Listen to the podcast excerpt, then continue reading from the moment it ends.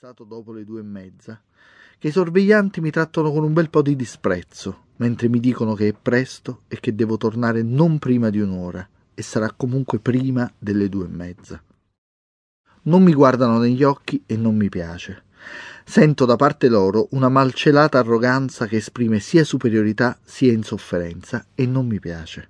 Ho chiesto solo se è questa l'entrata per il pubblico di Domenica Inn e se il mio nome è segnato tra quelli che possono entrare. Mi hanno detto di sì e questo mi rassicura.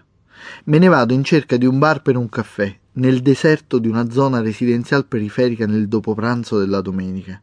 Non c'è niente, non c'è nessuno, fino a quando non trovo qualche centinaio di metri più in là un grande incrocio e una scritta Lo zio d'America e i vetri lunghi e lucenti di una pasticceria.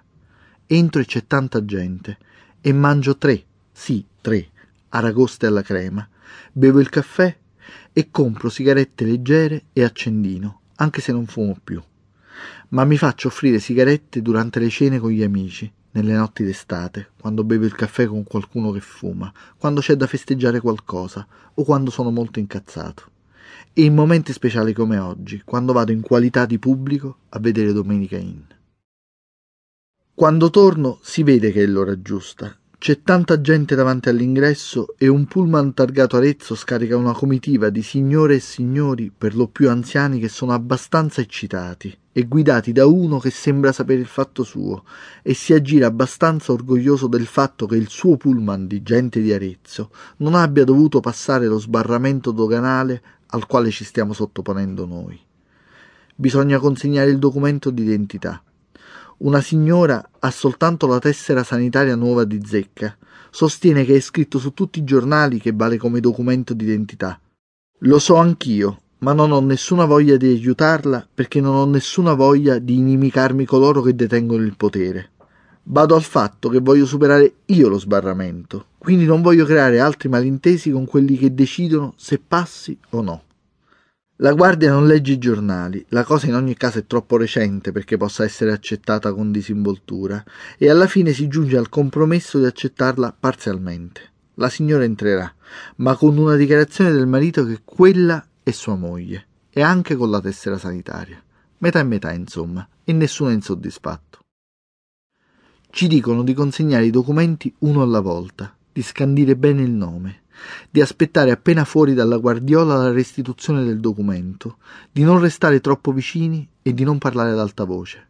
Ci danno degli ordini in pratica e questi ordini non sono camuffati in nessun modo. Non ci trattano bene se devo parlare chiaro. Penso che qui all'ingresso forse sono frustrati per il fatto di essere ai margini della macchina televisiva, oppure provano piacere nell'esercizio di un potere qualsiasi, sia esso anche soltanto quello di gestire un sottoprodotto di passaggio doganale. In fila poi, a un certo punto, squilla un telefonino molto grande e quasi quadrato. Una signora risponde e non so se ha premuto il tasto viva voce, ma penso poi, riflettendo, che forse il videotelefonino deve andare automaticamente in viva voce, se no uno come fa a parlare e guardare le immagini contemporaneamente. Infatti un signore dall'altra parte, il marito capiamo tutti, urla a squarciagola che lui la vede, ma lei lo vede, e lei dice che non lo vede, e poi però lo vede, e di nuovo non lo vede, ma lui la vede sempre. In pratica parlano solo di questo. Non so se il marito ha chiamato soltanto per sapere se lei lo vede, mi sembra di sì perché poi alla fine, quando sono riusciti a vedersi, si sono salutati soddisfatti e la telefonata è finita, anche se la signora si vergognava un po' di aver subito le urla del marito davanti a tutti noi.